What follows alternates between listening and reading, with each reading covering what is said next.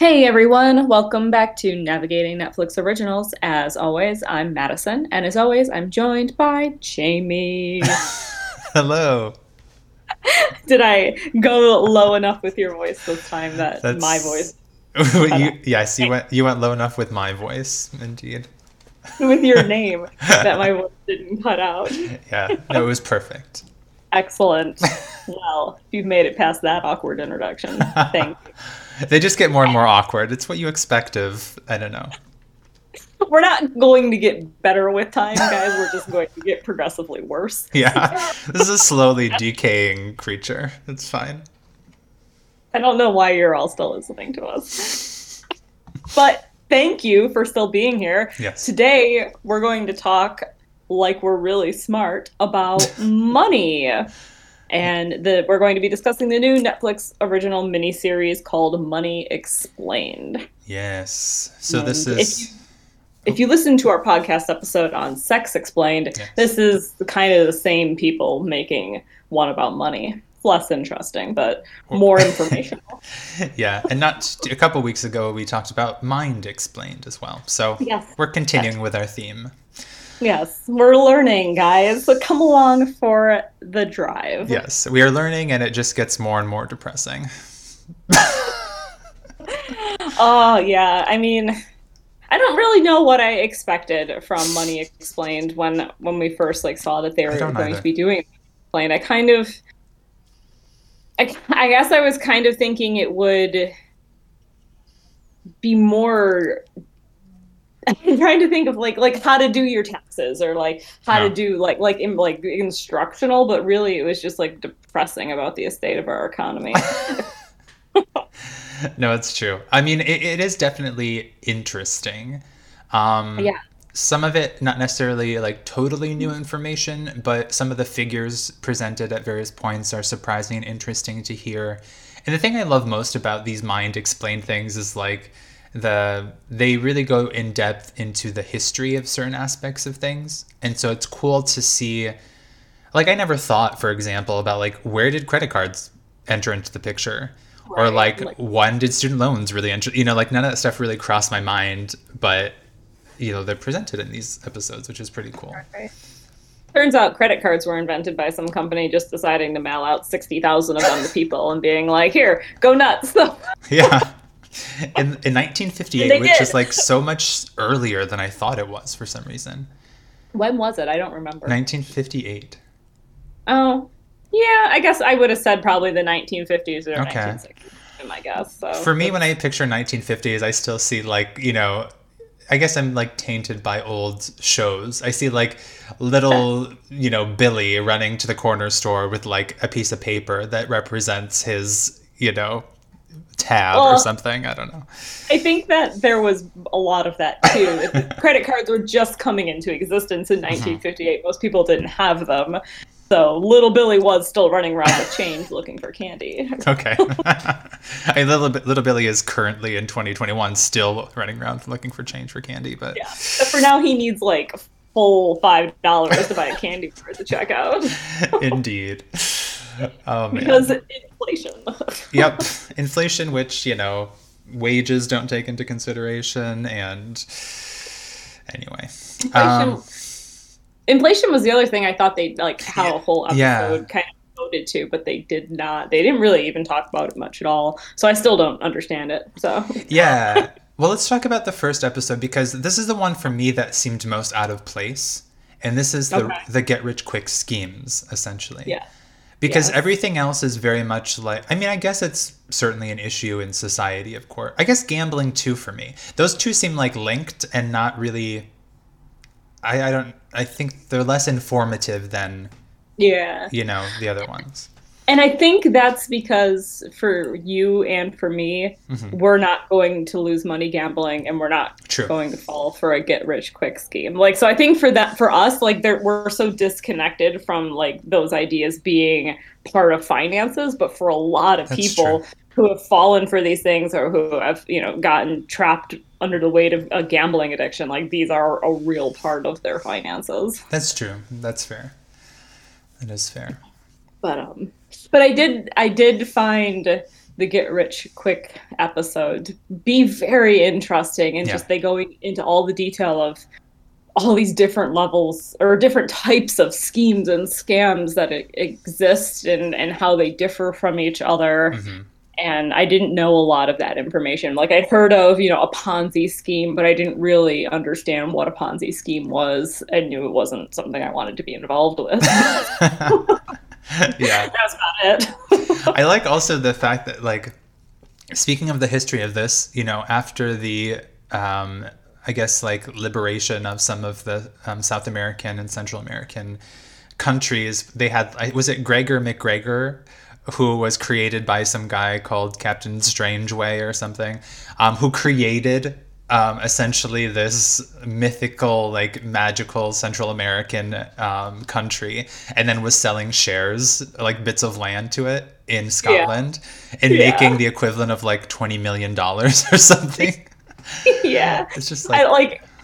And then the modern day version of that is like the crypto queen who makes off yeah. with like more than four billion dollars by selling a fake cryptocurrency called OneCoin to tons of people. See, it now the whole cryptocurrency thing is like, I, I don't get it at all. Um, I have, yeah. I've watched multiple instructional videos that try to like explain what cryptocurrency is, and I still don't understand it. and I feel like the issue with cryptocurrency too is that like once it's mainstream, you see things happening like they they mentioned that what happens to a lot of times with different cryptocurrencies is this pump and dump where people will like invest a ton and then once you know the fools start investing on it they rip out all the funds and like cash in right. which is like you know by recently i was um, watching the news and they had a story about uh, dogecoin because that's like the biggest cryptocurrency thing currently uh, okay. And I was like, oh, it's too late to invest because by the time it's on the news, that's when right. like a lot of people who are just sitting at home are going to be like, ooh, I need to invest in Dogecoin now. And then that's the people who jump in. And then everyone who is an early investor in Dogecoin is then going to cash out and make a lot yeah. of money. So it's like, even though I heard that the point of cryptocurrency is not supposed to be that sort of thing, it's not supposed to be a, sort of. It, it in some way it's supposed to be like free money unregulated but it's like how does that work?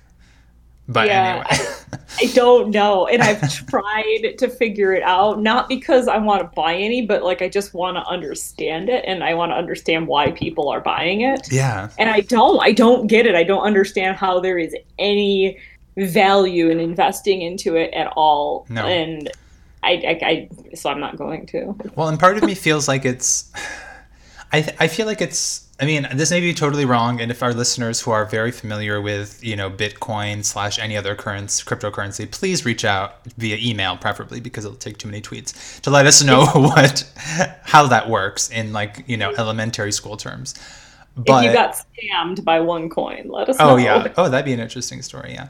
Yeah. But um that whole thing I feel like is probably an attempt to regain autonomy of money because like in the US or in any any country um, you really don't have control over the money that's regulated right like there's so yeah. much money that like you have quote quote but that technically doesn't exist anywhere because there are no like I don't know physical dollars backing it up at all. Exactly. Right? So I feel like maybe it's a way of trying to reclaim some of that, but then in doing so, I'm not sure what the benefit truly right. is. Yeah, I mean, I understand that people are somehow making a lot of money off of it, but there's only a very few amount of people who are making a lot of money off of it. So that right there just screams this is a scam to me. Mm-hmm. Mm-hmm. if there's only a small number of people who are making a lot of money and everybody else is losing a lot of money, that seems like a scam. Yeah.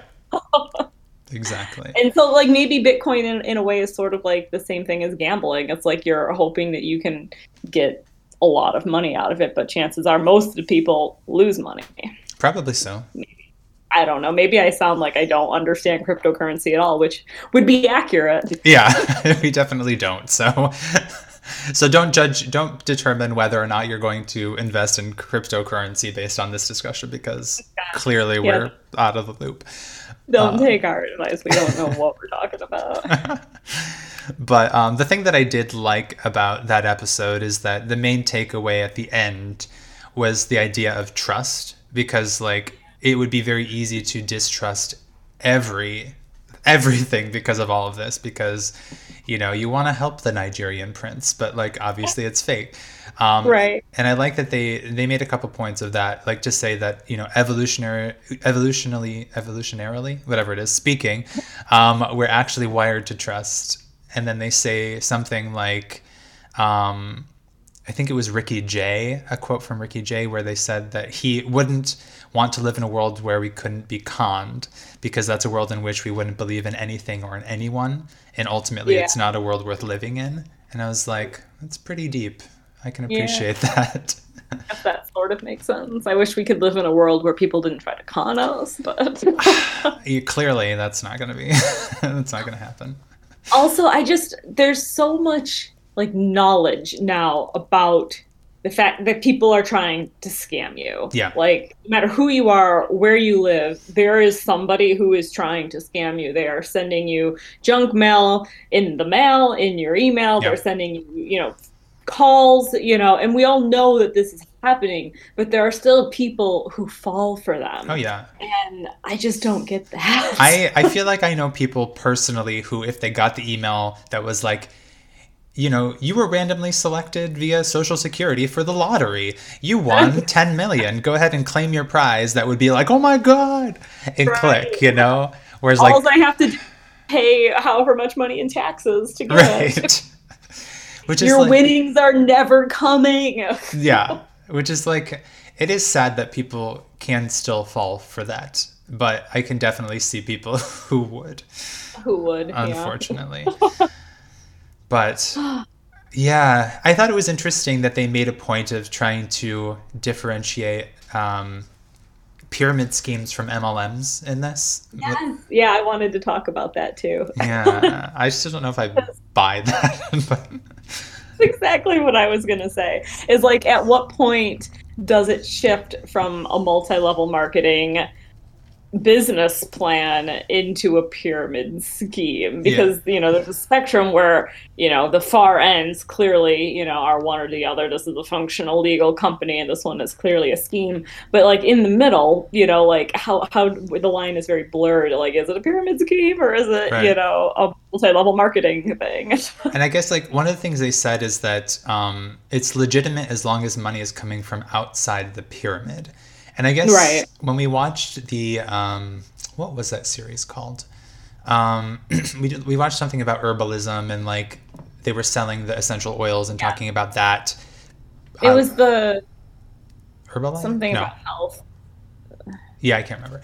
But um, yeah. in that discussion, um, there was like the essential oil company that was certainly a pyramid scheme because they required a certain amount of um, purchased goods within the company. So like you needed to purchase all of the thing, all of your testing items, all the things that you used in your like display right. and like presentations, which is then you just paying into the pyramid, you know? Right. Um, but I just thought that was funny that they mentioned them, like the MLMs in general, because of your recent um, messages from people trying to trying to reach out to you for MLM stuff.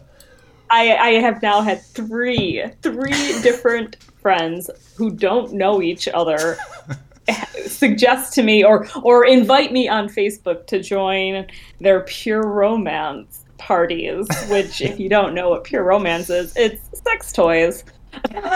Like, why do all of my friends think that I want to buy sex toys from them? But maybe they listen to NNO and they're like, yeah, this girl really wants to buy sex toys. Let's maybe her involved in this pyramid scheme.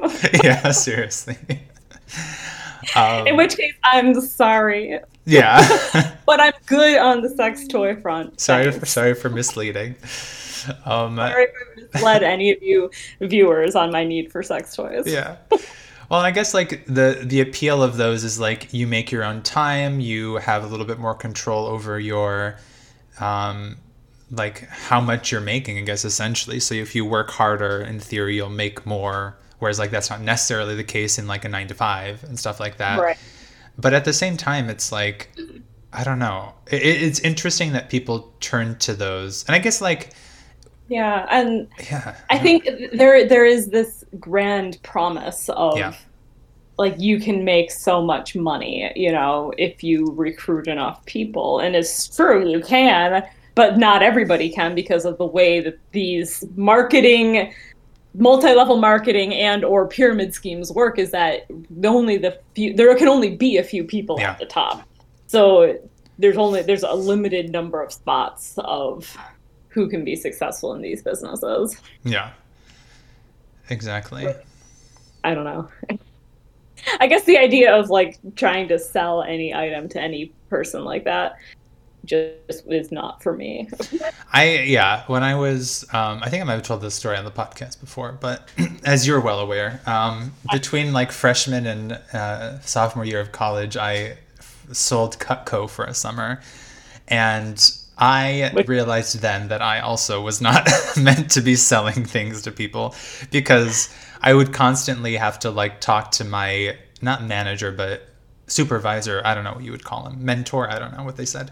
But to be like, okay, I had another, you know, thing, but I didn't no one purchased anything and then I'd have to try to like talk about how next time I'm going to get them to purchase. But it's tough when it's like your friends, families, right. and stuff, and you're trying to get them to spend like eight hundred dollars on these knives. but right. as nice yeah. as they are.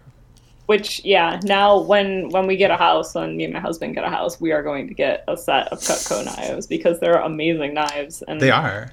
Since we were roommates for years, I got to use all of the knives he had to buy to get it, as to be a part of this pyramid scheme. I mean, multi-level marketing business. so, but the knives are fantastic. I will stand by them. yeah, they are really good. But um, but yeah, I mean. Cutco, if you're listening, you're welcome to sponsor us. Oh, that'd be great. Yeah. But um, but yeah. So I mean, that's pretty much like all I needed wanted to say about the get rich quick stuff. But well, let's move on and talk about credit cards Oof. then. Yeah. ah. So this one was interesting, and uh, uh, you know, as a credit card user, it yeah. was interesting to see, and I liked that they dispelled some of the rumors, like the fact that people always say like being a revolver um, meaning that you keep a balance is better for your your credit score is actually a right. myth and not true um, because right. I've heard that so many times. You know, in order yeah. to to boost your credit score, you need to have some debt, which always sounded like ridiculous to me, but I'm glad that it's confirmed to be ridiculous.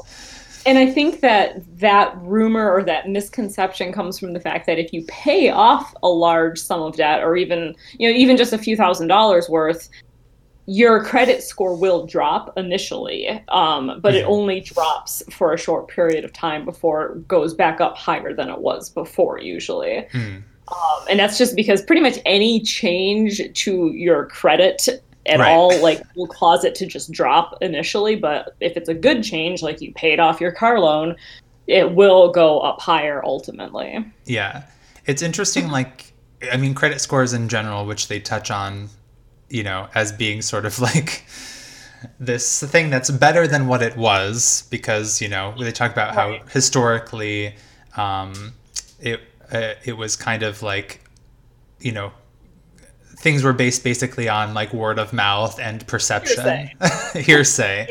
So like it's a little better now but it's true that even still like the credit score remains somewhat of a mystery but through things like Credit Karma and sites like where you can monitor it, it's it's really interesting to see those like daily changes that can um, that's yeah. that's French that can um, present themselves. Um, because I, I, definitely like keep an eye on it. And I noticed that for example um, as someone with like a quite a high credit score you know I made one purchase of like a plane ticket for three hundred dollars and it dropped my score um, by like 20 points yeah. You know, so it's like, ah, it's like these tiny, relatively tiny things, especially with the amount of credit, you know, one might have, can vastly uh, change um, your credit score, which is kind of weird.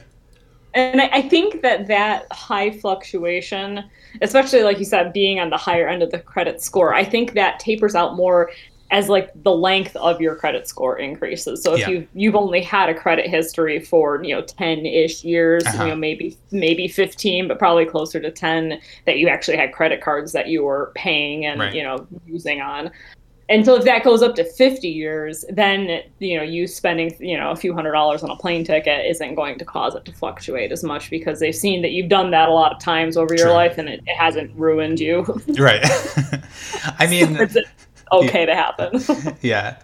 Um, I mean, to be fair, I think you know we without delving too much in our finances, I think we can both admit that we have at one point or another been revolvers where we were just paying what we could and then being trapped essentially in this like never-ending cycle of owing money to the man um, yeah. which we've managed to get out of but yeah I, I think that we are fortunate that we were able to recognize that like if we can pay more than the minimum payment, you know, like that would be a really good thing because we're just going to end up paying so much more in interest if we don't do that. Yeah. And I, I like that they made a point of like talking about the, psych- the psychology behind presenting that number of like $25 yes. at the top of the thing to make you think that like yeah. if you pay that you're fine. It's so right. it's so utterly manipulative and it's just yeah, horrible. And I was thinking about it, and I think like the better way would almost be not for the credit card companies, but for the consumers. The yeah. better way would almost be to not have a minimum payment at all, but simply to say you have to make a payment on this date each month. Yeah. You can pay whatever you can afford towards this loan that month. Yeah. And you would have to look at it more objectively, like, well, how much do I want to put on this loan this month, knowing that whatever you don't pay off is just going to continue to yeah. accrue rollover interest. You know that the idea is to pay it off as quickly as possible. Yeah, and but I think maybe that. I, and I, I honestly like don't look at credit card statements, which I probably should, but I don't. But I know that they said in there that they have a little box now that shows that like if you pay twenty eight dollars instead of twenty five, like this will be how much you save but I don't think they typically show like, you know, if you pay, say for example, if you pay nothing, you know, in a world where you're talking where like maybe there aren't late fees, but it's just you have to pay a chunk of this, pay what you you determine right. what you pay. I think that it would be beneficial if it doesn't already exist to be like if you made no payments, this is the amount that you would owe next month so that right. you can understand like what's being capitalized and, and how much interest is being built so that you because I think like that is the issue we don't understand. Because if you tell people like, oh, you have like a six percent APR or whatever, nobody knows. No one, no one is calculating the percentages when they're spending yeah. or paying. So it's like I think that needs to be obviously that's the reason it's not clear is so that people can make money off of it. Um, right. But well, I wish that it were there's that huge the huge kind of like incentive or push to automate your payments. And yeah. they want the credit card companies want you to automate your payments at $25 a month. Every month it'll come out of your bank account on the same day. You don't ever have to worry about it. And that's what they want. They want you not even thinking about it. Yeah. like oh yep i paid my credit card this month you know? And you don't check the statement. You don't check your balance. You don't know how much you're actually owing until you go and look at it. And die of shock. exactly. and I mean, I guess like in this regard, the thing that I like about at least the way that my loan, my student loan website is set up, is that I can actually see per month when obviously like in the U.S. loan um, in, uh, interest is frozen. Thank God. Right. But um, I can actually see like how much interest has accumulated per month, so that when I'm paying I can try to double that or at least get something above that so that I know that something I'm paying is going towards the principal right. instead of just knocking off, you know, interest slowly. Um, right. But yeah, credit cards don't do that. Um, no. And it's. I don't imagine they do. I'm I'm not the the what what what were the two names that they call them? Transactor and revolver transactor and revolver. I'm the transactor now. I just pay yep, my same. credit card off as soon as I put any money on it. Me too. Me too. Which I'm sure is like, you know, infuriates my one credit card company, which is Amazon. yeah. No, I'm sure it does. Yeah, they said that they call people who do that deadbeat a deadbeat yeah. customer. I was like, oh, I'm gonna wear that badge probably. Definitely, yeah. I worked hard to become a deadbeat customer. yeah, I feel like we've learned that like you need to have some sort of continuous credit spending um, to right. first of all to maintain even a credit card because I've been in the position of not using a credit card for like two years and then suddenly the credit card is closed and I was like, oh, right. oh fuck, which is a good way if anyone's like you know not wanting to go through the whole process of canceling a card because that takes written you know like notarized letters that you need to send out physically these days, um, which no one does. Um, just don't use your credit card for two years and it'll be canceled. Yeah. Maybe. Probably depends on the credit card. In either way, it'll, you know, dramatically hit your credit. So whatever. yeah, that's true. I think one of the other interesting facts from this episode was that we learned that 30% of Americans can't cover a $400 oh, yeah. emergency expense without the use of credit cards. Can I tell you that that is actually made me feel better about myself?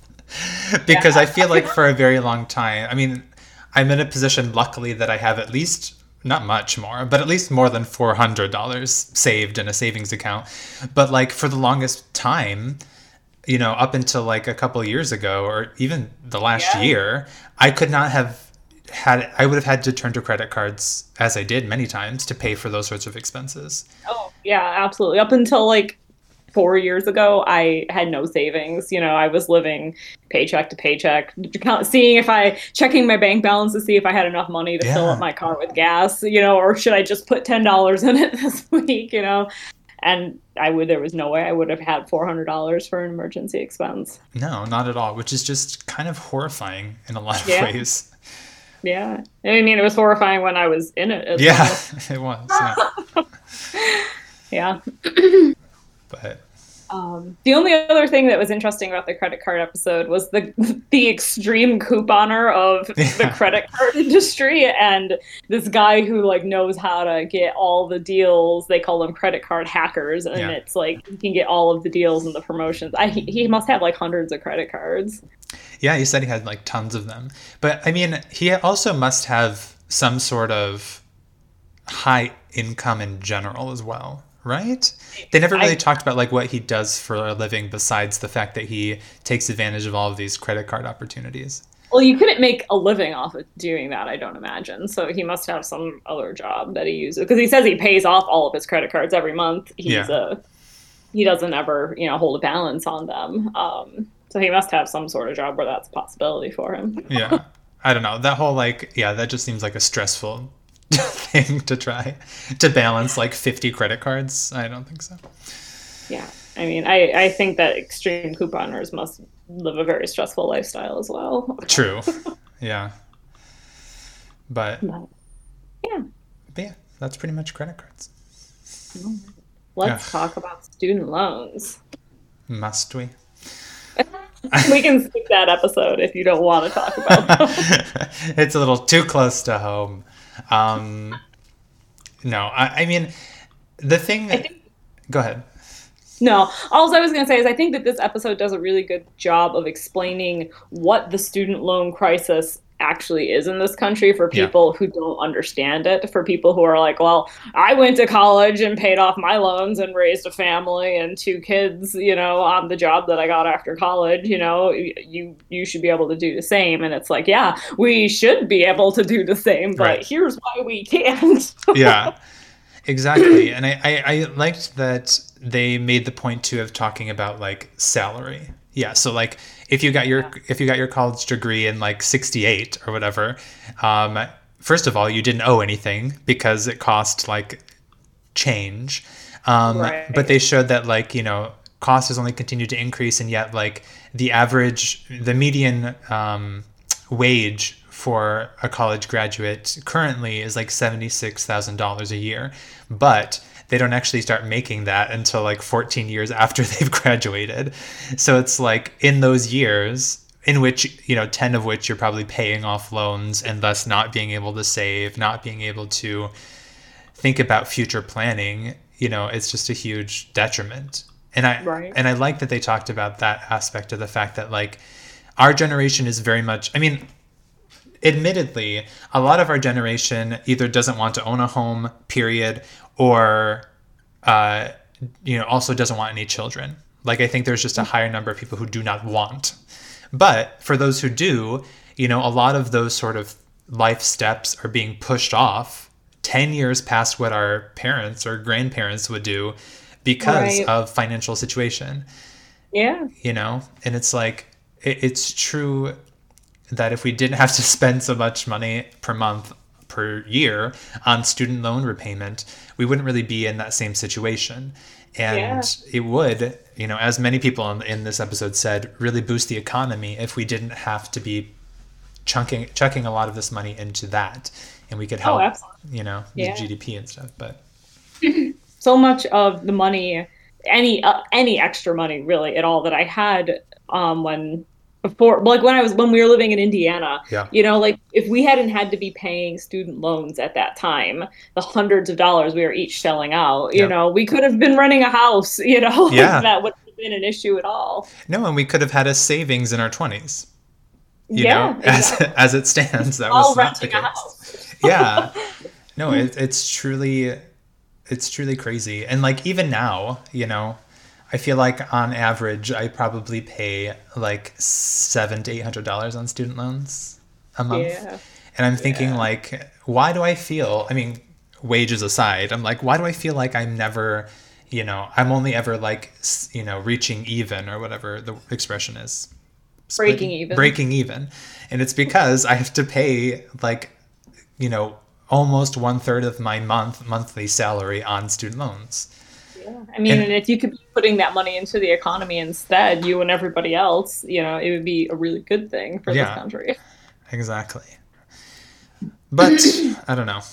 As they were saying, maybe, you know, with some of the administration, we have maybe some hope of something happening with student loans, but I will not, you know, I won't. I know. Get my hopes it's going to be. It's going to be a really hard sell, I think, for any actual legislation to happen for that, but we can hope. yes, indeed we can. But it's true that like you know, they made a point, I think it was a representative, I can't remember where she was from, but she said something like education is for the common good. Yeah. Um, and I think once we start to accept that and start, you know, not pushing students towards loans and making things right. more affordable overall, we'll be in a better situation. But absolutely. Like education is one of the best investments that any country can make. Yeah. But yet we're putting our citizens in a place where they can't afford it. Yeah. But also a position where they need to have it. Exactly. Yeah, they were talking about how the thing that I found very surprising is when they mentioned the figure of what high school people with only a high school diploma are earning and the fact oh, that it's actually less than it was in the 60s right. Given inflation yeah. all that like that is shocking. Yeah i agree. That that one that fact did surprise me a lot more than some of the other ones did. Yeah. Because it's true that like we're pushing everyone yeah we're pushing everyone to college because our society has built it built itself to a point where in order to even make the minimum to live on you need at least a ba or yeah. some sort of bachelor's degree yeah. Which is ridiculous yeah. because I will always be of the mindset that, like, you know, some people aren't either not ready for college or don't really need it. You know, like, why are we forcing yeah. s- students to take on this debt and spend years of their life pursuing a degree that ultimately isn't going to get them anywhere? Because people are making money off of students taking out student loans. Yeah, well, that's why. That's the long and short of it for sure. Yup. Let's yeah. move on to something less. Which one? Gambling or retirement? Because retirement fucking depressing. yeah, retirement was about as bad as student loans in reality. We're just not there yet where we don't have to deal with it quite yet. But. Yeah. I mean, let's do gamble. Let's just keep in order. Do you have anything you, sa- yeah. you wanted to say about gambling? Um, anything specific that I wanted to say about gambling? Um, I found I think the slot machines Yeah. And and and the way people become addicted to slot uh-huh. machines to be like the most interesting thing because they were talking about how you can download gambling apps on your phone where you pay to play them. Yeah. But you know you're not going to win any real money. You're only going to win money that allows you to buy other features within the app. Yep. But yet people will continue to pay more real money to win fake money to essentially get more animation. yep. No, that any of those sorts of I feel like it's typically a phone game, but like any of those sorts of games, yeah, it's shocking the amount of people because I, I, I feel like my mom plays those types of games a lot. Not necessarily gambling yeah. specifically but ones where it's like you reach a certain threshold and if you want to get x or y you need to pay like a dollar or pay like five bucks. Like 100% profit for the company because it's oh, not oh, yeah. costing them more to just allow you to have that feature on that app because all the features are already created and available to you if you just pay for them. Right. Yeah I mean, that's something I know that I personally would never do, but it's surprising the amount of people who do do that. And I think it's like, you know, as they were talking about, it's that rush of endorphins that you get just from like pulling this, you know, clicking the button or, you know, starting that um, that process. I think usually when we think of gambling, like having a gambling addiction, we picture something more high stakes yeah. like a poker game or a blackjack game or you know, betting on horses or yeah. something like that and you know obviously those can be parts of gambling addiction but it, the real addiction seems to be in the anticipation of waiting to see if you're going to win so like that's you know part even with the like playing the lottery and writing down you know your lucky numbers and then you wait to see if they were drawn kind of thing it's like we get more satisfaction from the anticipation than we do from actually winning if you're like into gambling a lot. Yeah.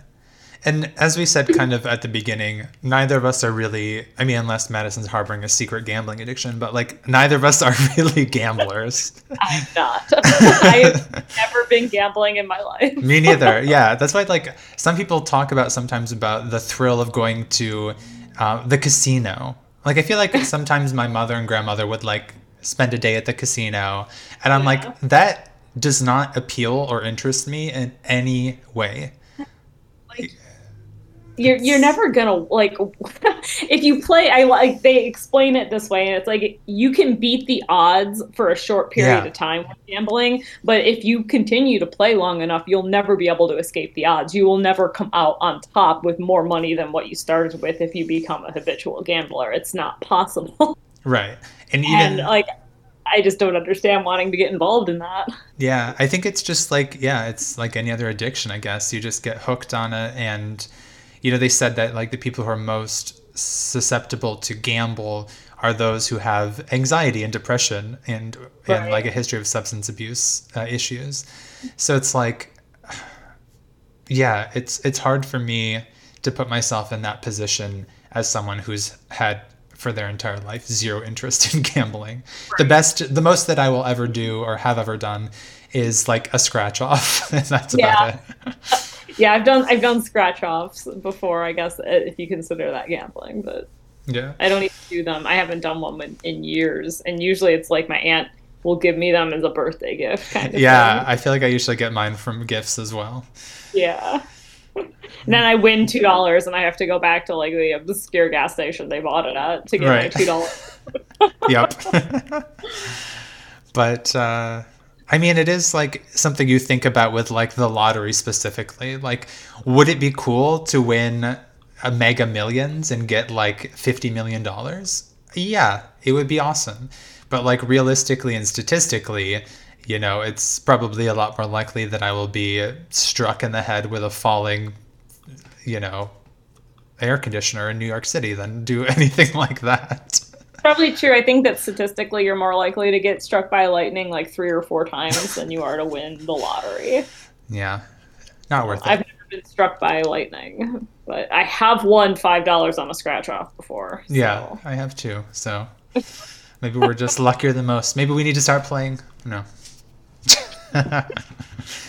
but anyway, that's pretty much all I wanted to say about gambling. Like yeah interesting but yeah didn't feel like a personal connection so i guess i don't have much to say no the, the only other thing i wrote down that i thought was interesting and again it's about the slot machines because just people's attitudes and yeah. and relationship with slot machines just really fascinated me. But like they talk about how people find like almost a calming, yeah, like soothing experience playing the slot machines and it doesn't matter to them if you win or lose. It's just about playing this this game.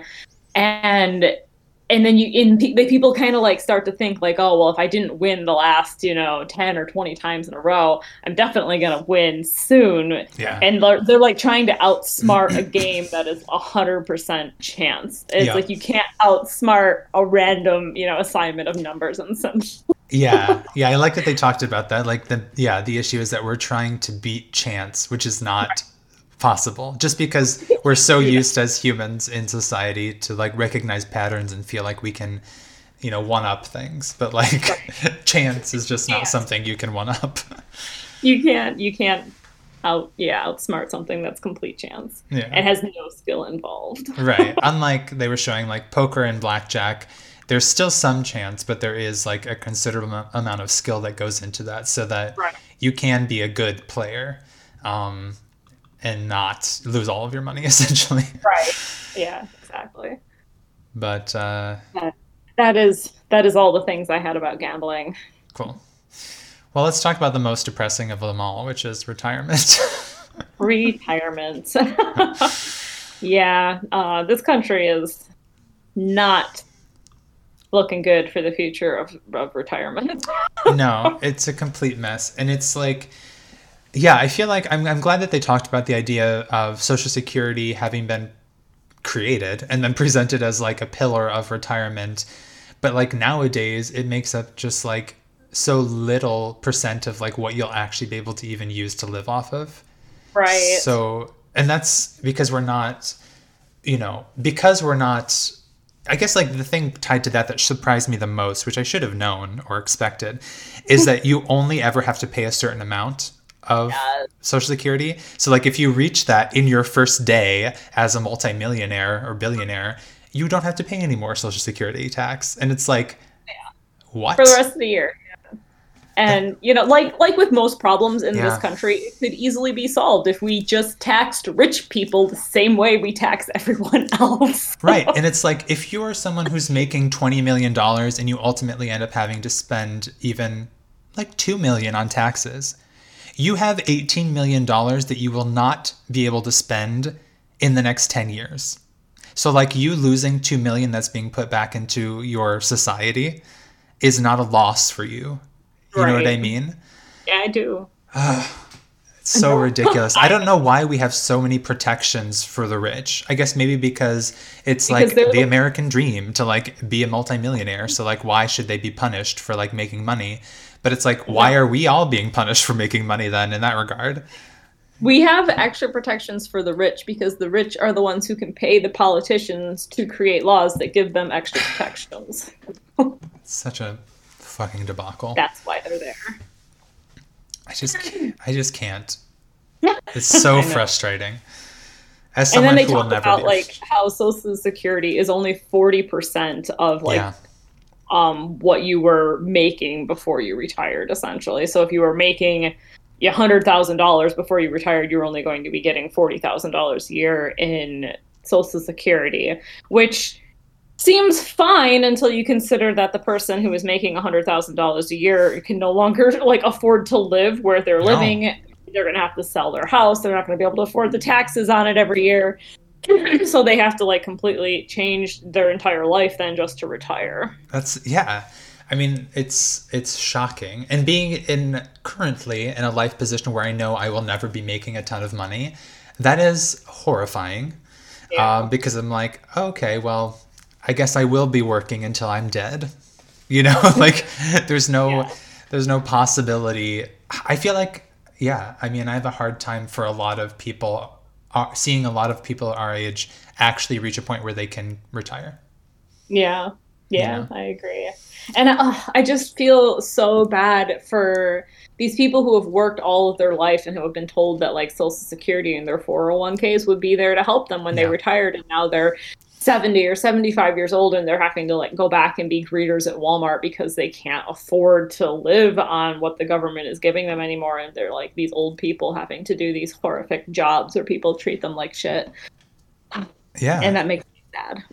yeah. And I'm glad they talked about the 401k thing and how, like, it was never intended to be a retirement plan for the masses. Like an accident. yeah. It was like a fluke. And here we are. But, you know, as someone who, I don't have a 401k, but I have a retirement plan um, that is similar in that it's made through investments. So, like, you know, but seeing that, like, you know, if we go into another recession or if, you know, the economy crashes, your savings crashes with it, you know, right, because it's not cashed out. So it's just depending on what the market is, which yeah. is just horrifying. We saw that like footage of that woman like in tears because she was like, I had like multiple hundreds of thousands of dollars in, in retirement savings and now I have $50,000, which won't matter. like you can't even live like a year in most places on that.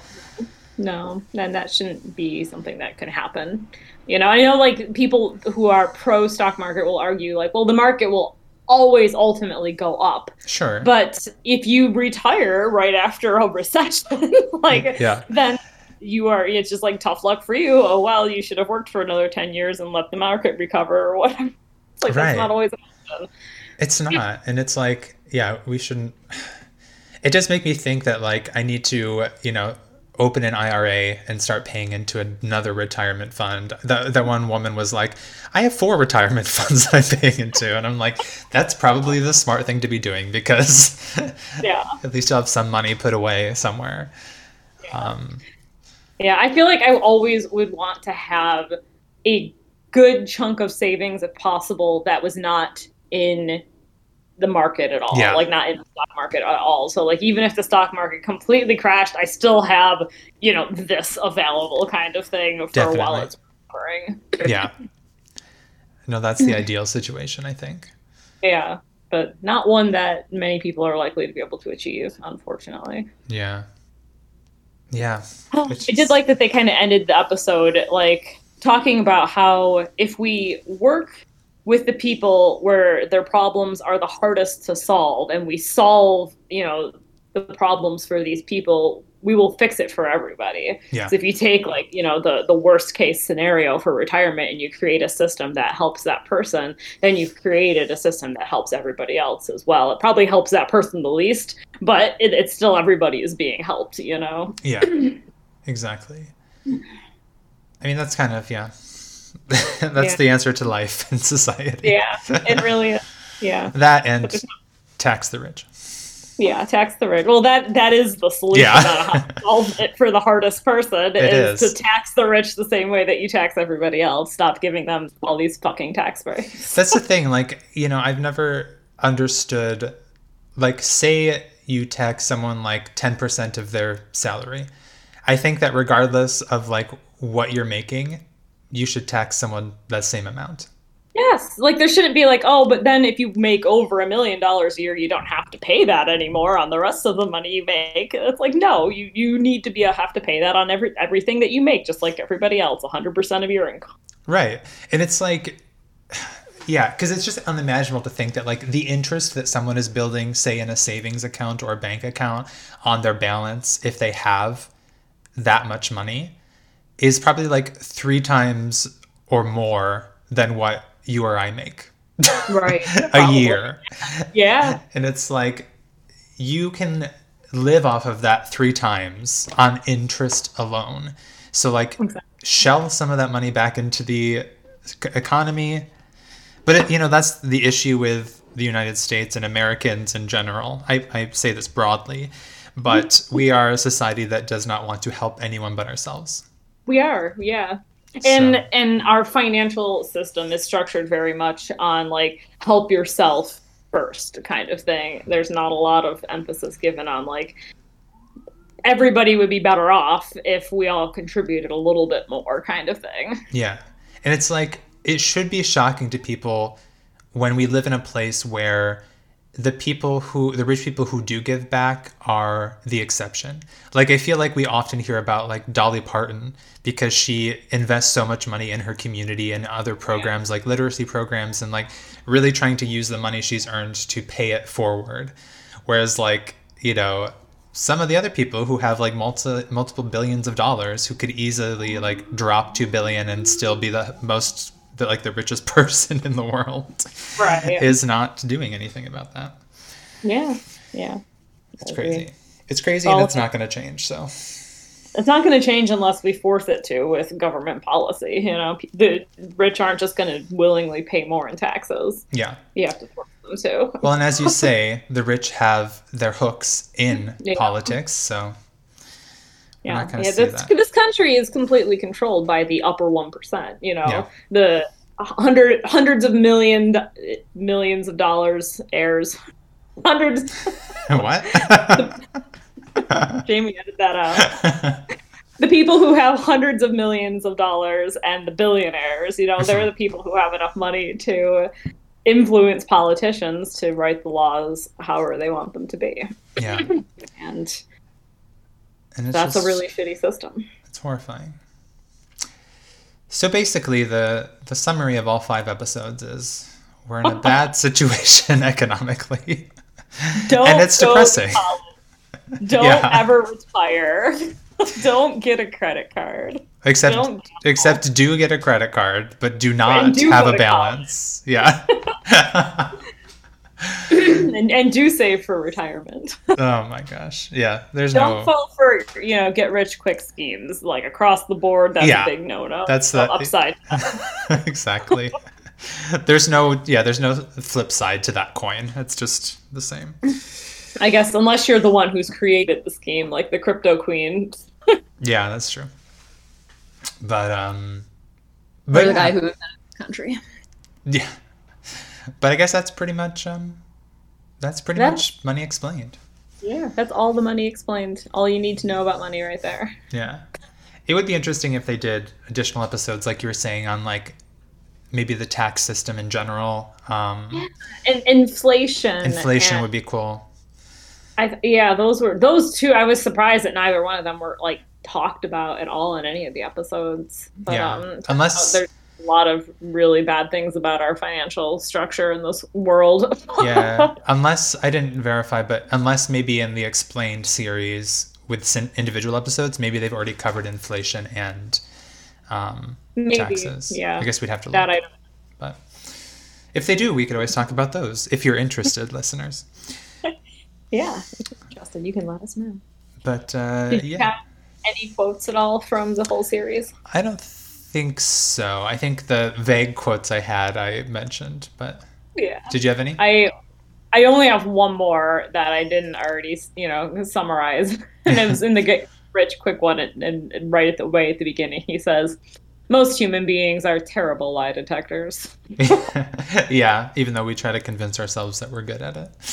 Yeah. I like that. But we're not in reality, I guess. Nope, apparently not. But, uh, yeah. yeah. So, everyone, thanks for listening. Um, this is yeah. longer than I thought it would be, so thanks for tuning in. Um, yes. if you want to let us know what you thought about Money Explained, uh, feel free to reach out on Twitter at NNO Podcast. Or you can send us an email at navigatingnetflixoriginals at gmail.com. And feel free to let us know if you have any suggestions of films or series that are Netflix originals that you would like us to discuss in the future. Indeed. So until next time. Bye. Bye.